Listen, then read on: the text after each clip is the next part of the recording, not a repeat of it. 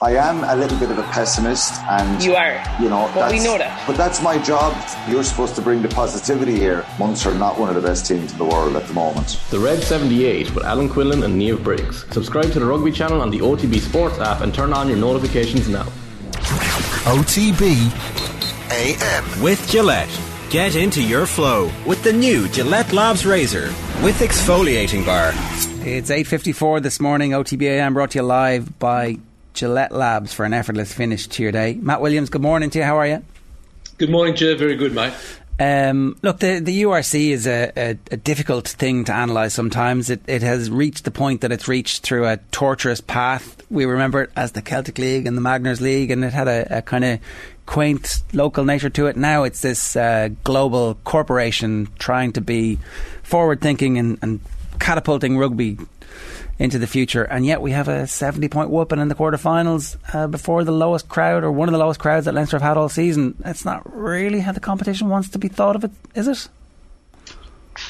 Yeah, it's a difficult one, Jer, because uh, look, Irish people just value the Heineken Cup so highly. Uh, and to be fair to the Leinster supporters, I was at the pitch side in Marseille a week before because a lot of people spent a lot of money to uh, to get to uh, Marseille, and they might have had the money for the next week. Um, so that's one side of the crowd which I can fully understand, and the disappointment and the negativity that surrounded uh, the Leinster defeat, which I thought was totally out of proportion. I've got to say, Leinster was 74 uh, seconds away from lifting the Heineken Cup again, and they got pilloried, which I thought was one highly inaccurate and uh, two totally um, unbalanced. And the third part I have to put in with that is, is it gets no publicity compared to the Heineken Cup, does it? And you know it's a real problem for Ireland. If if if Ireland doesn't value its domestic league, and it doesn't, then what's we're really in trouble. I've been saying this for a number of years now, and I think the problem sits with the Irish rugby supporters. Now, do the French value the top 14? Absolutely. Do they value the, the English value their premiership? They do. And the argument that the uh, that the URC is weak doesn't stand up because there were four, the four Irish provinces made the top 16 of uh, the Heineken Cup. Four English clubs made it as well. So, you know, not all the English clubs make it, not all the French clubs make it. There are weak, very poor and weak clubs in every competition. The fact that the Irish clubs are dominant in this period, and believe me, sport, that will change in the future, um, is, is having a biased impact or biasing the way we view the competition in Ireland. Um, I don't agree with all the things, all the changes that uh, the, the uh, organisers or the, the uh, administrators of the URC have done. But I also think that the way Ireland views its domestic competition is very problematic for Irish rugby. Uh, how do we change that? Or, or is it? I don't know because it looked like there was a great atmosphere at Ravenhill for the game between yes. Munster and Ulster, and I think a lot of it had to do with the fact that everybody knew what the result was going to be. Uncertainty of outcome in the game uh, with Leinster just wasn't there. Look, the, the Leinster the best team in Europe. Now, I know they lost to La Rochelle. Like, that's a fact. We were there. I saw it firsthand. It was incredibly uh, uh, hard to conceive how poorly La Rochelle played up to the 64th minute mark. They were very, very poor. And again, that hasn't been reported really accurately. And then somehow they they found this way to win, which was extraordinary for Ronan and the team. They deserve full credit. Nothing away from La Rochelle. But Leinster are just head and shoulders above every team they've played except La Rochelle. And they should win this tournament running away because they're that good. Now, they smashed Glasgow. That, you know, everyone's going to say, well, oh, Glasgow poor. Glasgow were made to look poor. Now, here's the other part to this. I, been talking amongst the old Leinster players that, that I'd coached, a few of us were texting each other and talking on the phone – we were really worried that how could this Leinster team gather itself after such a devastating loss in Marseille, and it was devastating. It's the type of loss that'll hang around a club for a decade. It was unbelievable that they got themselves into that circumstance. It, in in hindsight, it will be regarded as one of, if not the greatest wins or, or, or surprise wins against the odds in a final in the history of the Heineken Cup. Now, when, you win, you are emotion incredibly high. When you lose, you go very low. Both have an emotional recovery, and we question how do the players and staff recover in seven days. I actually thought Leinster were vulnerable that day, and so did a lot of other people close to the club. Now, the fact that they came out and were just so clinical, so physical, so angry, so unbelievably accurate, and they didn't take their foot off the throat at one second. Look, that game was over at half time. They could have cruised in the second half. Mate, they were angry. And that tells you a lot about the character of that club. And Leo and the players, not, not any of us that used to be there, but the current group, they deserve huge praise. And we all need to look and see what sort of character of the human beings are involved at the club that could do that. And I, I, if I was in the Glasgow dressing room that day, I, I, thought they were very, very poor, and I thought they, the fence fell apart. But they were dismantled like I've very rarely seen a professional team dismantled. And, the, and, instead of criticising Glasgow, although they deserve criticism and they have got it, um, we should be looking at Leinster and go, wow, we've got a club that is extraordinary at the moment. And that's not going to last. You know, again, look at Munster 10 years ago. Look at, look, it's, it's cyclic and it's not going to last for everyone, but we, have got to appreciate them while we got them. Now, it's a shame they didn't win Europe, but that doesn't make them failures. Uh, and they should go on to win this competition pretty, pretty easily. It was very impressive to, to see them come back and bounce back like that.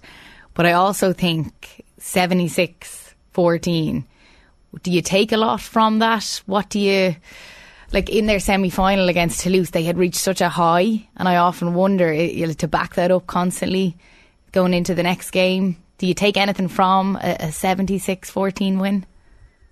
Oh, absolutely. Absolutely. You're in a knockout comp. Do La Rochelle care that they won with with uh, uh, 74 seconds to go? I couldn't give a hoot. It's it's you got you got to get through one stage to get to the next. La Rochelle, Ronan O'Gara is just he's just on this incredible roll. If I, when I explain this, to, if we come back to the Leinster point, they should, La Rochelle should have lost against Racing. Teddy Thomas had the ball. All he had to do was pass to to uh, uh, Juan Imhoff, who was unmarked five minutes from the Racing try line, and La Rochelle had gone. And he and he, he inexplicably didn't pass. You know, like that, that's how close it is. Then La Rochelle had gone. You've got to win each one. The fact they won by 70 points, what do you take about it?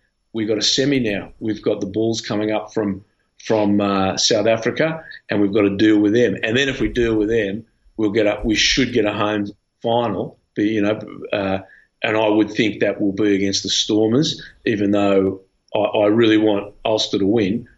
They, they got to again the the the problem to bring the South Africans in. You got to go down there and come back. I've done that in Super Rugby, and it's unbelievably hard to travel to, to travel and perform and then travel back and perform.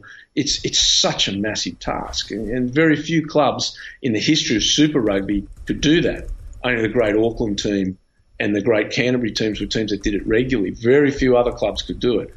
So, so what do you take out of it? They're alive in the competition. There's a semi, there's a trophy, and they're going to they they're on track to win it for the sixth time, and they don't want to lose that. And here again, I think in your in your question, actually, and not being disrespectful in any way, th- there is not valuing Leinster and there is not valuing the competition. They've smashed a club, smashed a club in the quarter final.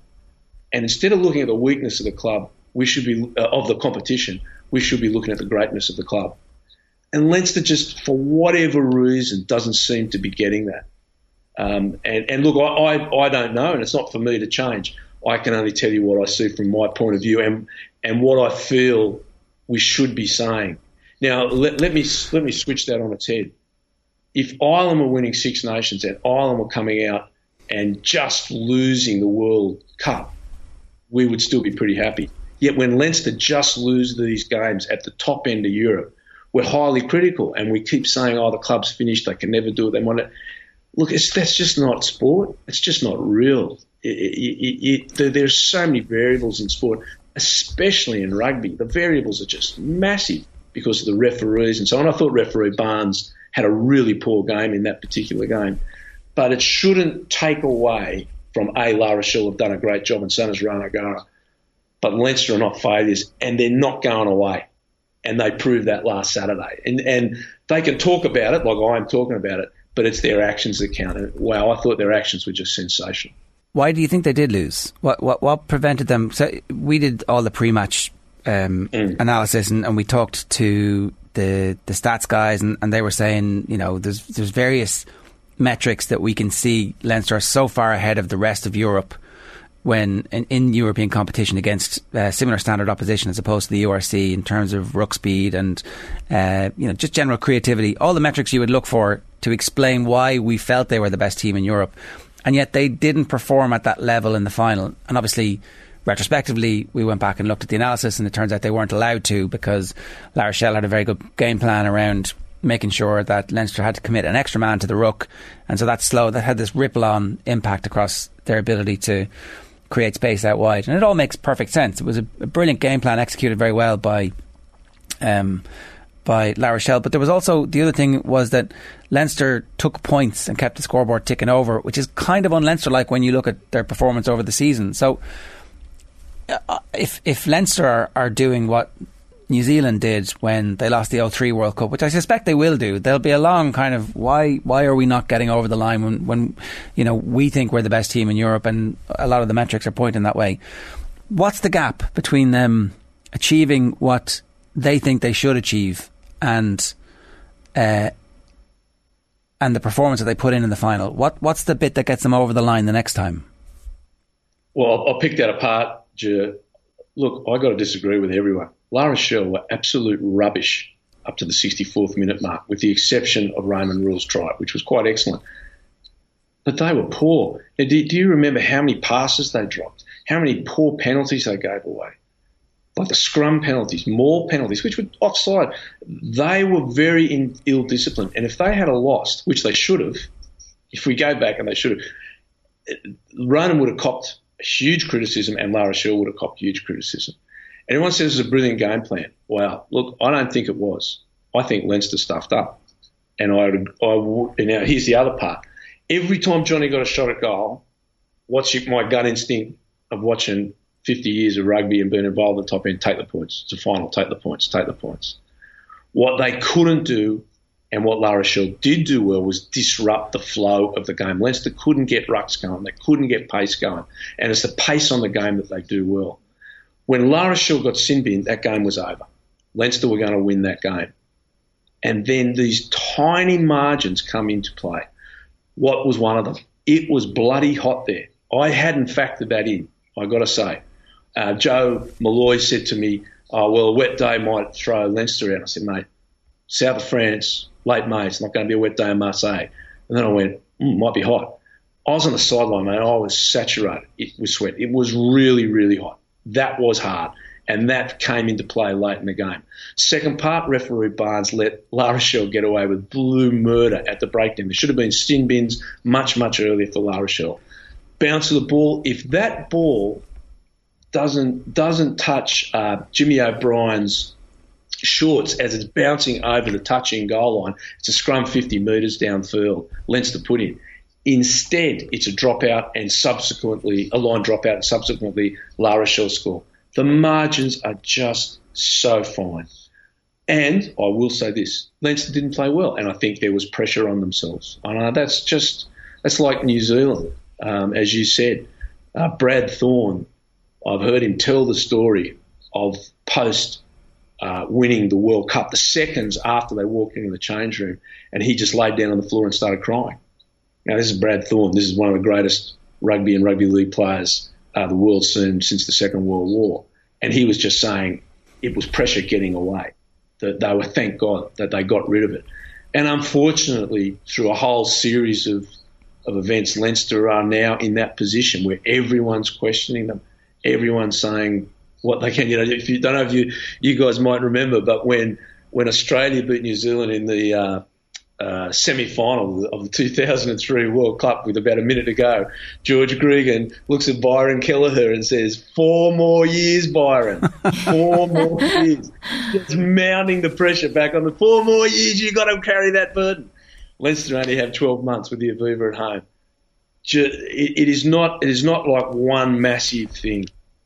We, we watch sport over so many, you, you guys more than me. Like I, I watch rugby, you guys watch everything how many times have we seen a final where a team is dominated and they lose the final? We've seen it in World Cups. We've seen it in FA Cups. We've seen it. We, we, we see it every single competition. Not every year, but regularly we see it. And that was just that day. It was La Rochelle's day. Nothing was going to stop that. The rugby gods had it there. And um, good luck to Ronan, but I, I, I saw Leinster players um, and coaches as devastated as I've ever seen a rugby player or rugby coach. They were they were more than, than heartbroken. It was beyond that. There was a grief. And the fact that they found a way mentally to gather themselves and put in that performance mm-hmm. last you know, I just I just can't speak highly enough of of of that performance. And I know I know Glasgow were, were poor. And I, let, us forget the 70. Let's just forget the ability to come out and win and win well. That's probably all settled down now. They're back on track. And uh, I expect them to play particularly well again this weekend. Uh, are they going to win this weekend? It's a home game against a South African team who've had to travel. A good South African team who uh, are definitely not going to be beaten at the gate. So this is going to be one that will be in the melting pot. Hopefully, from a neutral's perspective and from a Leinster fans perspective, you want to see like them win some close games? Yeah, oh, look, I, I think the the South Africans at the beginning of the season, I I was very disappointed with. Um, a lot of us who have been involved with Super Rugby thought they'd come up and really show some good form and play great rugby, and they didn't. You remember they came through uh, Ireland um, at the beginning of the season and lost every game. So I was quite shocked at that. But I think the Africans have adjusted. It's a different style of rugby, very different refereeing, very different to Super Rugby. They've also got on top of the travel. Travel is so hard. I can't stress to you and your listeners how hard it is to pick your bag up from your house and 18 hours later get in your hotel and then maybe five, six days later, depending on when you can get the flight and when the game is, you've got to perform again. Pick your bag up, do the 18 hours back, and do it again. Like that is is monumentally difficult. And the Africans have come to grips with that. Obviously, their sports scientists have figured out ways to minimise the fatigue and how they train and what they do and what their preparation is. And I think that their players have also adjusted to the pace and what the, the game is, and, and they'll be much, much stronger opposition um, than they were at the beginning of this season. Jake White's a fantastic coach, uh, great psychologist, and uh, I expect them to not try and play like Leinster. They'll play like the South Africans do, which is a lot of power, a lot of a lot of line speed in D, and a lot of aggression. And I think it'll be a much much closer game. And it's flipped the other way around then for Ulster against Stormers. So they're the ones that are going to have yeah. to make the trip and obviously factor in all of that travel. And I'm sure it does have an impact on how they play. Oh, for sure. Uh, look, if if I had to make a, a crystal ball prediction, which after the, after the Heineken Cup final, I'm very reluctant to do because I thought Leinster were going to win that going away. Um, you'd have to say that Leinster, that the home teams are favourite, the Stormers and Leinster are favourites. Not, it's not beyond Ulster. I think Ulster are playing great rugby, and they showed that last week at home. They're a different beast at home, but they've been very strong on the road at times as well this year, Ulster, and they've got a good team. Um, obviously no Michael Lowry, which is a, a blow to them. That's mm-hmm. that wasn't from last week. They're they're pretty much intact from last week. So I, I think that they'll do a close game. It's also they've got a plus. It's not at altitude. It's different when you go to Pretoria or Joburg, which is up about five thousand metres, and that's that's a huge huge difference to being at sea level at Cape Town or Natal. So I think they have a little bit of an advantage there. I think they, they can win. I think they've got a lot better chance than the Bulls but I, would still think the Stormers, with the travel, um, may have the advantage on that one, which is a shame because I, would like to see Ulster reach the final. It'd be a great, uh, great reward for them. All right, Matt, we'll leave it there. Good stuff as ever. Thanks a million. Pleasure now. OTB AM with Gillette. Get into your flow with the new Gillette Labs Razor with exfoliating bar.